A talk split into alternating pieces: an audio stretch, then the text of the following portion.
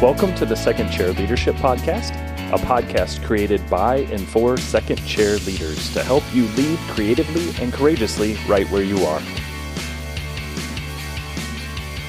I'm thrilled to have on the podcast today my new friend, Garrett Lowe.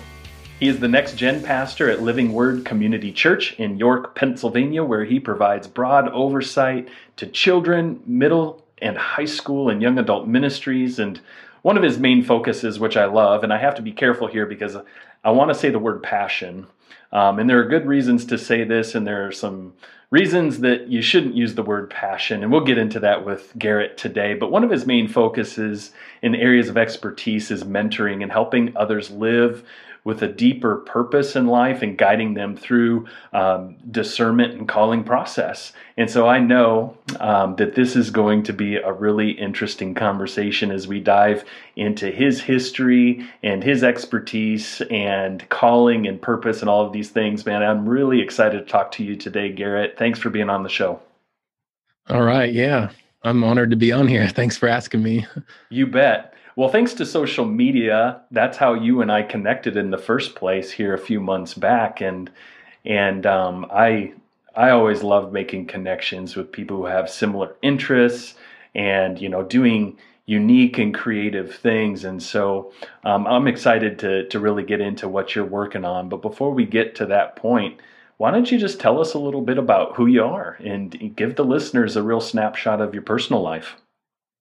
Right on. Well, uh, I've been married for almost 11 years and I have a little girl. She's six years old right now and she's just a little spitfire. She's so fun to be around, says the funniest stuff, but she's just doing so well. She just started kindergarten and just really love seeing her come alive in new ways. But uh, I grew up in a Christian home, grew up going to church. My parents have valued Christian education, so they sent me to uh, Christian school, um, elementary through high school really grew up with uh, you know a good foundation of the Bible, and so like completely long story short, I just you know was about uh, a couple years ago, maybe five years ago, where I f- finally embraced the fact that God created me for full time ministry. Even though I've been in full time ministry position since 2005, I always in the back of my head thought, oh, I'm probably going to go back to working at a college and residence life or be a professor or something. But I just really, you know, looking back, seeing God's hand in my life and preparing me, equipping me for for ministry. Yeah, absolutely, and that's a great. Um, it's a great way for us to kind of segue into the the next question and just talk a little bit about your current role and main area of expertise because you were talking about how you can see the the hand of God at work in your life and really kind of a question that's behind that is, you know, what were some of those defining moments in your life or in your career that led to where you are today? Yeah, it's really been a mix of people that God's brought in my life and books. And there's a guy uh, who is no longer with us, but his name is Charlie Tremendous Jones. Mm-hmm. And he uh, is kind of famous in the Lancaster area, but he wrote a book. I think he was a salesman or something, but really devout Christian. He has this quote that stuck with me, and it was the only difference between who you are now and who you'll be a year from now are the books you read and the people you meet. Mm, yeah. And I was really thinking, man, like when I look back through my life, it's the people that God's God has allowed to come in my life, and then the different books that I've read at at certain times that have really shaped my thinking and and uh, so I just you know can look back through junior high, high school, college, and just see different men of God who have influenced me and invested in me, and different books that uh, one of the earliest books that I read in in high school was Donald Miller's uh, through uh, Prayer and the Art of Volkswagen Maintenance, which hmm. he later released as Through Painted Deserts. Hmm. And just reading that book made me want to, you know, can can really live this, you know, f- this life of faith and relying on God and uh, experiencing God, not just knowing all the right right things, but experiencing God. Mm-hmm. So, yeah, yeah, just uh, yeah, really thankful for all those people that have taken the time to disciple me, mentor me, introduce me to leadership, um, given me opportunities I didn't deserve mm. or didn't earn to to grow. So yeah, yeah. You and I were just talking about that before uh, we started recording this episode about how um, you're one of many on staff. Um, by many, there's more than 20 full time staff members um, at your church, and how um, someone your the lead in this case the lead pastor of your church saw something in you and even though you didn't have that experience or that um, uh, you hadn't done what you're doing before um, yeah. he saw something in you that maybe you didn't see in yourself and in you know like like we were talking about said i believe in you you can do this job you're my guy um, next gen pastor you know what do you say um, so, talk to us a little bit about your current role and and what does it mean for those who are listening and they have no idea what a next gen pastor is. Um, kind of, can you flesh that out for us and tell us a little bit more about what you do? Yeah, so my job's broken up into three areas, and the next uh, so next gen pastor includes being the next gen director. So I oversee all the ministries from Kid Life, and we have a Kid Life director and about seven part-time people that are on that team and then we have two middle school directors who are awesome and then we have two high school uh, people one director and one coordinator. Uh, the coordinator is part-time. And so i oversee that the staff of the next gen area. So that's the the main main part of my job. And then the second part would be a young adult pastor. And so i run our young adult gatherings that meet on Tuesday nights. And then the third area is called adult formation, which includes preaching on a rotation Sunday mornings and then just helping out with different adult ministries, men's life, uh, spiritual formation, things like that. Yeah, absolutely. And what would you say, Garrett? What would you say that you love most about what you do? Probably the team that I get to work with. I came into this position, you know, two years ago, uh, October of 2016. And again, not knowing what this next gen director or pastor position entailed. And here I am, like working with this team of professionals. Like, I feel, I often felt like Michael Scott a bunch of times, mm. you know, like from The Office, where he's the manager, but he doesn't know how to do anything. and uh, I come in here like you know, Cass Delp, our uh, our kid life director, she's such a professional and she knows kids ministry so well. I've learned so much from her, and so I, my role coming in here, like I, I love that I get to learn so much from these people that have been doing this job and doing it well, and so I take on the role of more of encourager, uh, equiper, helping them develop and grow in areas that they want to grow in, and then just driving the vision and the mission. Uh, so I, I think that the team that I get, this is the healthiest staff I've ever been a part of at any mm-hmm. organization, and so it's just been such a blessing for me to to work with this fun team. Yeah, you know, we've oftentimes Thursday afternoon we'll turn on some music in the uh, the office area here and have a dance party. oh, that's great. well, yeah, I have I have two questions because um, you kind of brought up a couple of things, and so these uh, obviously I didn't give these questions to you ahead of time, um, and um, did I want to ask you these two things that are related? Um, do you do you know? And and it's okay if the answer is no, um, but do you know? Was there a moment when you felt like the the switch was flipped, or you felt like, man, I can do this?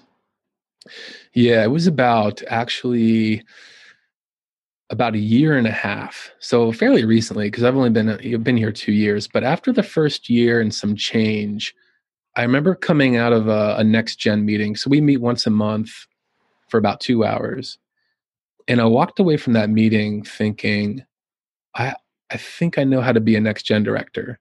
I mm. I felt like I had asked all the right questions. I had presented a direction and a vision for discipleship. And uh, I remember Dallas Willard saying every church needs to answer two questions. Number one, what's your model of discipleship? And number two, is it working? Mm. And so I I took that that those questions and said, okay, well, we need to figure out how to make disciples and, and be strategic and intentional about that. Uh, we've used the same curriculums, and we you know it's easy to show up and just put the work in, but I really want to direct our team and, and give vision to discipleship and how it can be more intentional about carrying that out because that's what Jesus says matters. Mm-hmm. Yeah. Yeah. And my other question, uh, Garrett, has to do with that staff culture. You're talking about how this has been the healthiest staff culture you've been a part of. You've been at other churches on staff uh, previous to this one. So, um, what have you observed about the what makes for a healthy staff culture? Are there some things that just really jump out at you that you know we as as second chair leaders need to be aware of and we need to cultivate um, in our amongst our own teams and staffs that we're a part of? What what makes it so healthy for you? Yeah for me uh humility. Yeah. Man I, I no one here has an ego. You know it's just it's refreshing to come in and if people need help they ask for help. Uh no one has to feel like they have all the answers all the time. And so i just feel like there hasn't been a ton of ego uh, not just in the next gen team but even our senior pastor on down mm-hmm. there's there's been a lot of humility and just uh, friendship you know it's mm-hmm. it's good to be able to partner with people in a mission but it's even better if you can be friends mm-hmm. while you're in that, carrying out that mission together and so I just, there's just a lot of camaraderie on staff that we're, we're missional friends who are carrying out good work. And I don't think anyone is showing up just to punch in and punch out. Like everyone loves what they're doing and they're they're they're sold out on the mission. And so mm-hmm. yeah, friendship and humility I think are the two big ones that yeah. That would you know. Yeah. Yeah, absolutely. I agree, man. That's great. Thanks for sharing that. I mm-hmm. um one of the things that I asked you um, to reflect on before we talk today is just what are some things that you're learning ab- about leadership right now, and uh, I kind of want to dive into that and also talk, if you would, tell us about the work that you're doing on a, um, with your distant mentor uh, website and and the the emails that go out there. Um, what is distant What is distant mentor and and how and and what are you learning about leadership? Yeah, so I guess the most current thing I'm learning about leadership for myself would be I'm in a season of setting new boundaries and building new routines and that's you know that was the most recent blog post i put out and i put that one out just because man that's what i'm that's what i'm going through where uh, just been experiencing a lot of change in the last uh, year or so and i just realized i need to put up some new boundaries and build some new routines in my life uh, for for health and mm-hmm. uh, reading the book essentialism you familiar with that with, by greg yep. mckeown i mm-hmm. think yeah he just talks about you know really focusing on the the you know the priority what's what's the one thing you need to be doing? And getting that focus for me has been not not been easy but i feel like i'm in a place now where um just focusing on health and relationships you know god yeah. health relationships and work kind of in that order. Yeah. Uh, distant mentor thing came about because i just feel like god's given me so many mentors in my life and I just feel like the the two areas that I could probably speak about for the rest of my life are leadership and spirituality, mm. and and combining those two things. And I can only meet with so many people one on one, or one on three, or, or you know mid sized communities. But I figured, well, if I, eh, not everyone is blessed to have mentors, and if they want a mentor, sometimes they don't even know who to ask. And it's not like older people are walking around in the church looking for people to mentor, you know? Mm-hmm. And so I'm like, you know what? I just want to be a mentor to whoever is, you know, wanting to listen from a distance. And uh, like kind of like a lighthouse, you know, a lighthouse, which is kind of part of my logo. A lighthouse can direct, it can guide, it can warn, uh, it can show the next steps forward, and it does all that from a distance. And so, I really like that idea of being able to offer guidance and wisdom, and maybe not have a personal relationship with everyone who reads the blog, but to be able to just offer resources out there to help people grow in their leadership and also in their spirituality. Yeah. That's, that's the yeah. main thrust there. And uh, why don't you give that website to us for those who would like to subscribe? You should. I subscribe, and uh, I look forward right um, to receiving my my email each week from you. Um, so, how can we find Distant Mentor? It's just at distantmentor.com. Great. So I want to encourage you if you're listening, you want to know more about this and read more of Garrett's writing, you can find it uh, at distantmentor.com. Go over there, subscribe. You won't regret it. Um, Thanks, Ben. You bet. Well, as a next gen pastor, I know that there are a lot of people who are looking to you and they're learning from um, the things that you say, from the things that you do, um, from the things that you don't say, and the things that you don't do. Um, what the question for you is what do you hope that those who follow you learn from your leadership?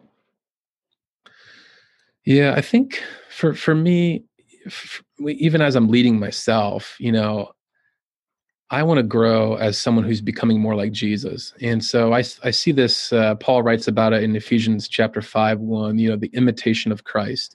And he mentions it again in Galatians 4 19, where he says, My dear children, for whom I am again in the pains of childbirth until Christ is formed in you. Now, Paul's probably the only male that I know that would relate his pain to bearing children. You know, I can imagine women hearing that and being like, "You don't know anything about childbirth, Paul. Mm-hmm, What's up with that?" Mm-hmm.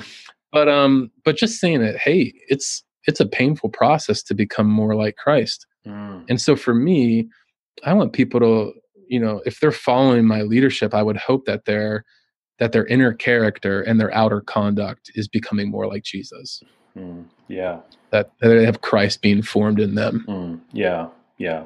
That's good. So good.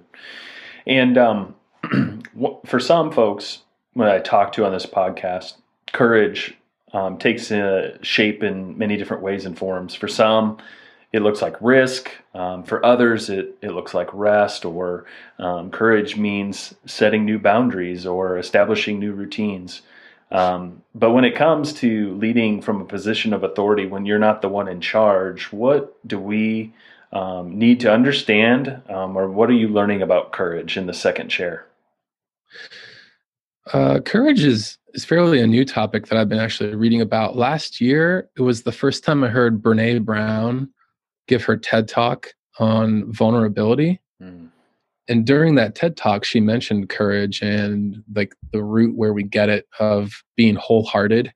Yeah. And telling your story with your whole heart. And then I just started, I got her book for Christmas. My wife got me her book, Dare to Lead. And in that book, she's talking about courage again. And um, she says that you can't have courage without vulnerability. Mm-hmm. And she would define vulnerability as that emotional feeling that that is involves risk or mm-hmm. uncertainty or there's emotional exposure. Mm-hmm. And I really thought about that. And I'm, if you're going to have an act of courage, or if you're going to be courageous, then there's risk involved. There's uncertainty involved, or you're going to be showing uh, your emotions that maybe are are not comfortable. Mm-hmm. And mm-hmm. so for me, I think you know if if I'm going to grow in courage, then I need to learn how to become vulnerable, mm. and in an in an appro- appropriate ways, of course. But mm-hmm. for, sometimes courage, being courageous for me is going to my kid life director and saying, "I don't understand," or "I don't know the answer," or um, you know just admitting when i don't know something where mm-hmm. sometimes leaders i think feel like they need to have all the answers and uh, don't share what they don't know. Mm. but if you want to create healthy teams then there needs to be this vulnerable communication so that we can all work together well so. Yeah. Yeah i like that. I i'm actually listening to um, i think it's called the power of vulnerability is it not? I think that's the name of the you know, it's a lecture series that Brene Brown gave. Oh, okay. Yeah, and and it's fascinating. It's so good. And so if anyone's Yeah. listening gets the opportunity, and they're just talking about the same things you're talking about in a series of lectures that she delivered uh, many years ago, actually. And um, she's talking about these things about um, shame, courage, and shame, and guilt, and embarrassment, and and how you know um, and, and what those look like, what they feel like, and what are the you know Mhm. our triggers. So, man, that is a really um, it's a great resource for anyone Awesome. who wants to dive into that. It's it's really good. Yeah. I haven't heard her lecture series, but I she's such an engaging speaker. You, I mean, she involves humor and she's very conversational. So Yeah. I hope no one's turned off by the the term lecture series, but but really check her out because she's just, I mean, everything she says is dripping with wisdom. I don't, Yeah. you know, I just I've been blown away at the the connections she makes with uh, the heart and uh, emotions and and leadership. Yeah, yeah, Valuable. absolutely, absolutely. I like that. I like how you, you know, sort of reframing what she or reiterating what she was saying, or you you were learning from her as courage as being wholehearted, um, Mm. and so that that's really really good. And you know, I think too, Garrett, many second chair leaders um, often underestimate the unique value that they bring to their organizations or to their churches or to whatever um, vocation that they find themselves in. And so I'd be curious to know um, what's your creative superpower or how, you know, how does creativity intersect with the work that you do? Well, I, I love creativity. I, I think that more leaders should spend time learning about how to be creative and you know instead of just getting up and, and giving a message how can you invite people into an experience? Or how can you get Mm. better at storytelling or using props? Or instead of focusing on here's the information i need to deliver focus on how can i engage someone's emotions or experiences and uh, cause a, a response or a reaction? For me i've just been told i'm naturally funny and so i use a lot of humor but one quote that i keep in mind before i before i give a message is uh, at the end of laughter is the height of listening Hmm. and so if people are laughing usually when the laughing dies down that's when they're most engaged to to hear something uh, that you you drop in a, a piece of truth so i kind of like view i like to, when i put my messages together i like to be able to think how can i make people laugh but then step on their toes with at, at the same time? Because i i think that's a good way to receive truth. Yeah, yeah, that's really fascinating um, to think about. At the you said at the height of laughter is the oh, at the at the at the end of laughter the is the height of is the height is the height of listening. Yeah is the height of listening. Yeah, that's good. That's really good. Yeah, there's um, obviously um, when it comes to to engaging a congregation or engaging any audience, um, you know, be the the most important lesson that I've learned is to be yourself, right? Hmm. And Yeah. and if you just are naturally a funny guy, then yeah, be funny and leverage that laughter um, for the sake of the gospel or for the sake of whatever it is that you're, you know, you're you're, you're trying to drive people toward. Um, Mhm. And you know, nothing. And, and if you're not funny, then don't. but uh, Yeah. um, but but be your, but be yourself. Um, be Mhm. true to who um, God. Uh, be true to who you are and how God made you. Um, and and don't try to be you know like someone that you're not. Um, yeah and um, I found that to be true because I, I I don't find myself I don't consider myself like a funny person. Um, I know like when I there are a lot of characters here that I work with um, that are far funnier than I am. Um, but one of the you know when it comes to interacting or or say preaching or I'm speaking to a group, I often find that for me we were talking about vulnerability just a little bit ago. I find it pretty effective to open to open myself up a little bit and let people mm-hmm. in, um, and and to see the really to to to see and experience the more human side of what it means to be a pastor or someone in yeah. my shoes, um, in in to use that moment then, as you said, to step on some toes. right. Um, yeah. So that's good. That's really really good. Well, I. Uh, I'm I was hoping, and we have plenty of time to talk about this. Um, I want I would love to hear a little bit more about what you're working on these days because you're working on a writing project. You actually just came back from a cabin in the woods um, to do some writing, um, and so kind of take us. Um, you and I have talked about this before, um, but let's talk about calling. Let's talk about passion and what you know. There's a lot of I'm seeing a lot of things out and about on the internet and on social media these days about what it means to follow your passion. Um, some say, yes, go for it, follow your passion. Others say, nope, that's not such a good idea. And I know you've thought deeply about this and you're actually working on a project. Um, so, should we, Garrett, should we follow our passion or am I asking the wrong question? Where do we where do we begin to think about this?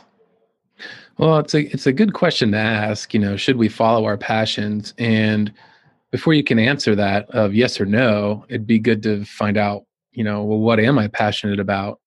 And that's the word that gets thrown around a lot of, like you said, all over social media.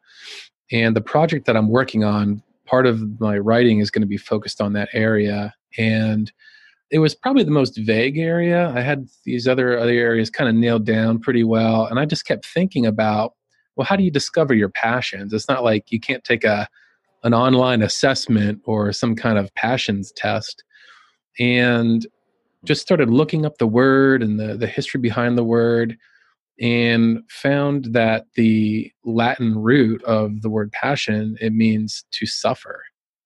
And that made sense because i remember you know several years ago that movie the passion of the christ came out and it's all about the sufferings of christ going through the crucifixion and seeing the word just morph over time where we use it nowadays and it's what makes you excited or what what you love or enjoy doing or even like relationships hmm. um passionate love you know hmm.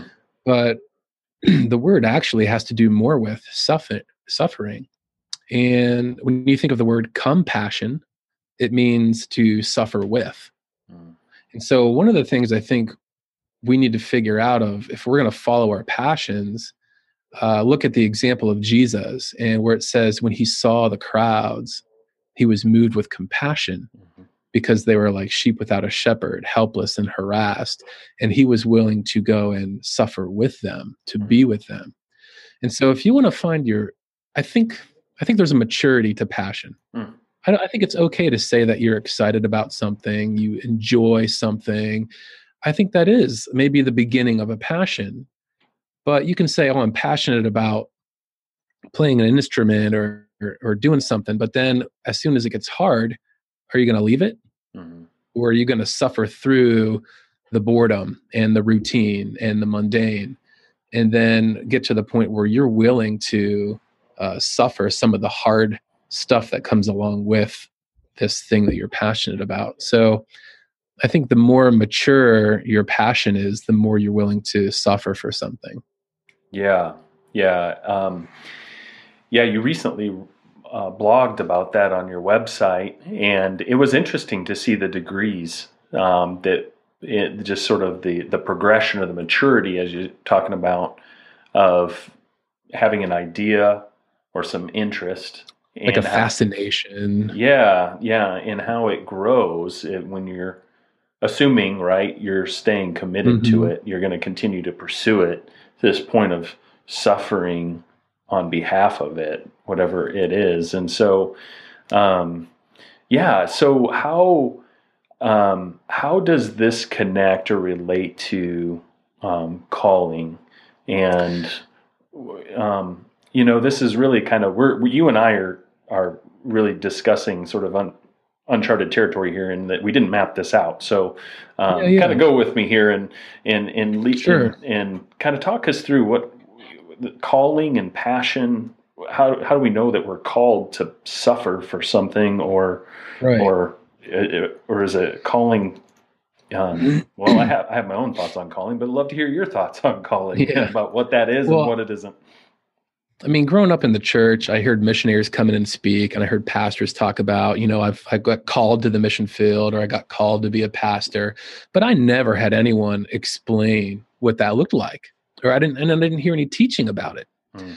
And so then moving, you know, away and working at a Bible college, I would hear students come back from a mission trip from like Turkey or whatever, and then saying, "Oh, I just feel called to Turkey," or "I feel called to China," and I'm just like, "Well, okay, well." can you explain that to me? Why do you feel called? And the common response I would get was, I don't know. I just feel called, you mm-hmm. know? Mm-hmm. And I kept, I got to the point where, to be honest, I really felt that calling was just religious language that people were using to justify a decision that they didn't have to give an explanation for. Huh.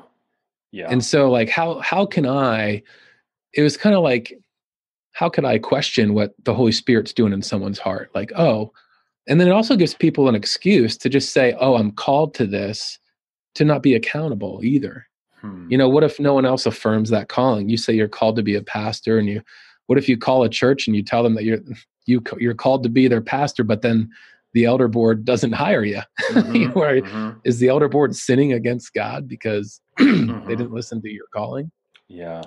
So I just went through a six month period where I was being asked to come on staff where I'm at right now, eh, but I already had I had a great job at my home church, and I was made a salary that paid the bills. We had just bought a house with an in-ground pool, hmm. a block away from my parents, so I had free babysitting, and I was being asked to come work here, and I'm like, well, and it was like the third time that he'd asked me to come work with him, and I kept thinking, okay, God, well, is this calling? And then if I just asked God, what is calling? And so for six months, just prayed, journaled, uh, read books. And through my journals, just really looking through the New Testament and making all these different observations, I feel like God really revealed a, a pretty significant model for discernment for me to process calling. Mm. And so I put this model together, and um, since then have been teaching it in classes and retreats. And every time, and I'm walking people through it one on one to help discern their calling. And so every time that I've you know taught it, people always ask, "Are you going to write a book, or are you going to publish it somehow?" And I didn't really didn't have plans to, but um, just because I kept getting that comment, I, th- I thought I'd take it seriously and hmm. start writing. But the two other big areas would be uh, outside of passions would be talents mm. and opportunities. And so I define the area of talents as how you're wired, equipped, and gifted. And so wiring refers to things like your personality, like the Myers Briggs assessment, your DISC a profile, your strengths finders or Clifton strengths, or whatever. I think they hmm. just changed the name.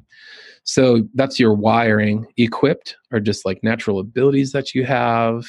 You're a communicator, are you a you know musician, artist, and then gifting referring just to spiritual gifts. And so that's the talent area. And then opportunities would be things like your role, your platform, authority, power, your access to finances or relationships and then the last area would be uh, passions and so top talents opportunities passions so the book title is going to be top calling hmm. and helping people find their top calling but the the meat of the book is going to be six different seasons that people might find themselves in as they're working towards uh, top calling hmm. so that's that's kind of the the gist of the book. And I, I, looking back through my life, just identifying a season where, you know, think of someone. I call this the Mickey Mouse phase. Someone who has high passion, but no talent, no opportunity, or low talent, low opportunity. It looks like a Mickey Mouse. Uh, you know circles. Yeah. You know, so passion's huge, and then just the, these two little circles of talent and opportunity. That's the 11 year old who wants to be an astronaut. Mm. You know, he's super passionate about stars and planets and wants to go walk on the moon. High, high passion, low talent, low opportunity. Mm. But that high passion might move this young person into an opportunity where they get to go meet a real life astronaut. Mm-hmm. And then maybe as they grow up, that opportunity might look like education. Mm-hmm. And so mm-hmm. that passion meets an opportunity, which helps to grow a talent. Mm-hmm. mm-hmm. So another example would be like the karate kid, you know, passionate about karate and then meets a mentor who provides an opportunity and then grows his talent to mm. win the fight with a crane kick. Mm. Spoiler alert. Mm-hmm. Yeah, right. yeah. And what about what about sort of the the other mixture where you have a, a lot of you know that there's talent and maybe even mm-hmm. opportunity, but you're like for me one of the worst questions you can ask someone like me is what are you passionate about? Um, mm. Because I think the honest answer for me, someone like me, Garrett, is that well, I'm passionate about a lot of things, um, and or at least interested. Um, and sometimes those passions change every couple of years. Um, mm, yeah, sure. You know, um, and so um, that is that is one terribly hard question for someone like me to answer because there, as I mean, the honest answer is either one, I don't know, or number two, it depends on what day of the week it is. Um, so, yeah, yeah. so what if you know high talent, even some opportunity, but the the passion piece is really questionable? Where where yeah, do you so go from there? I call that the uh, productive but passionless stage, because you got a really high talent, and you're meeting an opportunity, but you're not particularly passionate about it. So I was a worship leader for a number of years, and I had the talent of a musician, and I could lead worship, and I was and I had the opportunity, but it wasn't what I ultimately. I mean, I am passionate about worship. I love worshiping God, but I, I knew that God had given me other talents and now all these three things exist to meet a need. Mm. And so the T, the O, and the P, your talents, your opportunities, your passions, those things exist to meet needs in the world. Mm. Uh, Ephesians 2:10, that we are created in Christ Jesus to do good works that He's prepared in advance for us. Mm-hmm. And so, what are the things prepared in advance for us? The good work that God's created. And I would define needs as work in the world that God wants us to maintain, repair or produce. Mm. And so I was meeting a need of being a worship leader at a church, but I knew there were other needs that God had in the world that I was created for that I think would meet more of my more significant talents mm. and um, passions. So I think it's totally fine to be in that stage of productive but passionless, knowing that God has is using that season uh, to refine your passion, to help you discover, oh man, what really am I passionate about? I thought I'd be really f- comfortable doing this role, using this talent to meet and this opportunity to meet a need. But man, I just have the sense that there's some other needs out there. And um, mm. so yeah. that might, you know, the decision to move it will come at some point that might take you into a different season. Mm. Yeah, yeah interesting. That that's really interesting to me. So thanks for thanks for um, fleshing that out a little bit. Um, one of the things I think about is you're in the midst of you're in the midst of of reading and researching and writing. So how can we, as a second chair community, how can we support you right now so that you can get top calling written? um, and into the hands of readers or i don't know like i i was just asking you before the show uh, really want to know how we can support you in this effort. Right on. Well probably the probably the biggest way right now would be to subscribe to the blog. I'm going to be putting a lot of content out on the blog before um, it goes into book form. And if people want to interact with a post or say they agree or disagree with you know my interpretation or take on how I feel um, calling is brought about. I'd love to get different feedback, and I'm also going to be offering opportunities for people to be on an advanced reader copy list. They can get a copy of the book before it's um, published or released, and um, to get more feedback that way as well. So I think subscribing to the blog is one way, uh, probably the most significant way. Absolutely. But, yeah, absolutely. Again, that's at distantmentor.com. Uh, go there and subscribe, and we'll be on the lookout for those upcoming blog posts on top calling. Um, I, am excited. I think it really does fill a void um, that is needed um, today. Um, I mean, because it never, it's never, at least in my experience, calling um, has has certainly uh, for me been um, it's been different, but it also it's it's not one thing for me. It hasn't been just one thing my whole life. Um, it, I can actually kind of point to seasons um, mm-hmm. and cycles where it's it's sort of evolved or it's changed, um, but certainly um, seems to have been it's been built on this foundation that was laid a long ago, and those previous seasons of calling have served me in in this new season uh, of of ministry and what we're doing here with Second Chair Podcast, and and so um, those experiences certainly have lent themselves to at least what what is happening here in my current context. So really looking forward to uh, reading more posts on that here in the future. Um, so again, go and subscribe and uh, follow Garrett as he continues to um, tell us about how we can discover um, our top calling. Well, as we wrap up today, Garrett, love to ask you a few questions and get your take. Um, if you could grab a cup of coffee with any leader alive, who would it be and why? Well, um, before I answer that question, I just want to make it clear that you know the book that uh, on top calling it's not a system it's not a systematic approach to calling it's not a formula mm. but just like you said I, I, think it's more of a discernment model to help mm. people identify where they're at, what season of life they're in now, and then to offer wisdom on a best next step forward. Yeah. Um, because I, I, do think that I mean, just because maybe I'm in a place right now where I feel I'm in a I'm in a sweet spot, I'm in a top calling. Um, it doesn't mean that I, could God could present another need uh, mm-hmm. later in life, and then my my passions might shift, or I might you know be called to use a talent and an opportunity to meet something mm-hmm. else. So just wanted to make yeah. that clear that I, I wasn't trying, I'm not trying to write a formulatic formula approach to that. So, mm-hmm. yeah. But if I could grab a, a cup of Joe with uh, any leader alive right now, I, I think I would pick uh, Matt Chandler, mm. who is pastor of the Village Church in Texas. Um, just love that guy's how he how he preaches the word of God, and yeah, I, I, he's been like a distant mentor to me. I've listened to his the podcast uh, so much. He's just been he probably I mean doesn't even know it, but he's been pretty formational in how mm-hmm. I approach uh, teaching and yeah and yeah yeah good.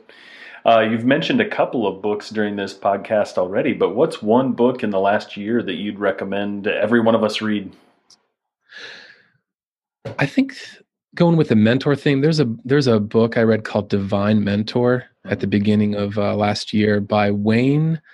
Uh, I don't know how to say his last name. Cord- Cordeo. He's like a he's a pastor oh, yeah. in Hawaii. Yeah, yeah, yeah. Cor- yeah, Cordiero. Cordiero. Yeah. yeah. So he wrote a book called Divine Mentor, and basically, if you're a leader, you he really is calling you to be mentored by God, hmm. and by spending time with God, and really taking taking time to to care for your soul and get draw nourishment from the Lord, and uh, making that time sacred. That's been so good for me, especially being a pastor, dishing out so much. It's good to make sure that you're reading the Bible for the sake of relationship with, with God and not because you have another message to put together. You know? Right. Yeah, absolutely. Good. I look forward to, to adding that to my list. Um, Divine Mentor by Wayne Cordiero. And what's one tool you can't live without? Well, I would say like the internet or my smartphone, but those are kind of broad answers. So I will pick an app, uh, or I guess it's an app, FaceTime. uh, because of a lot of traveling I've had to do. I remember last year being in Ecuador and FaceTiming my wife. Just because we both had Wi Fi, we could see each other and talk to each other like we were there. There's no delay. There's no, mm-hmm. you know, plugging quarters into like a, a payphone or spending three dollars a minute. So FaceTime has just been like valuable for me to stay connected to friends and family. Yeah, yeah, that's good. And uh, speaking of of new routines and setting boundaries, what's one personal habit that makes you better? Uh, w- one that a friend kind of challenged me on uh, several months ago was going to bed at the same time as my wife. Hmm. And it's not always, you know, sometimes I have more energy and I want to stay up and like read or, or write. But the last two months, I've been doing that. And I just think it's been so great for our marriage. And even if I'm not tired, you know, just mm. being able to go to bed at the same time. Because then typically we wake up at the same time. Mm. And piggybacking off of that, uh, we we drink we put our little girl on the bus in the morning and we drink coffee for about 45 minutes mm. and just talk and so that's just been one personal habit that's really i think you know made our marriage just like so much more fun and, and connected yeah absolutely and for those um, who are listening who would um, like to connect with you um, what's the best way for people to find you uh, Instagram and Facebook. I'm on those two a whole bunch. So Instagram, it's just Garrett W Lowe. Middle name's William, so that's what that W's in there. And then uh, Facebook, just Garrett Lowe. So yeah, I'm on those a bunch, and that's probably the best way to find me outside of the uh, the blog there. Absolutely, and we'll post links in the show notes so that people can find you and and connect with you on Facebook and Instagram. Garrett, it's always a pleasure to talk to you. Thanks for showing up in a big way today and for talking courage and creativity in the second chair. Just hearing hearing more and um, for about your passion, um, your passion um, um for not just only next generation ministry, but also sharing your heart and what God is is is calling you to do in writing this book um, and this discernment process for top calling. Man, thanks so much for showing up a big way and sharing your expertise with us. I really appreciate it. Yeah, man. Thanks for having me having me on here. It's a real it's a real honor. You can help other second chair leaders find this podcast by rating and reviewing us on iTunes. It means a lot to us when you share this content on social media as well. Thanks for listening to today's episode.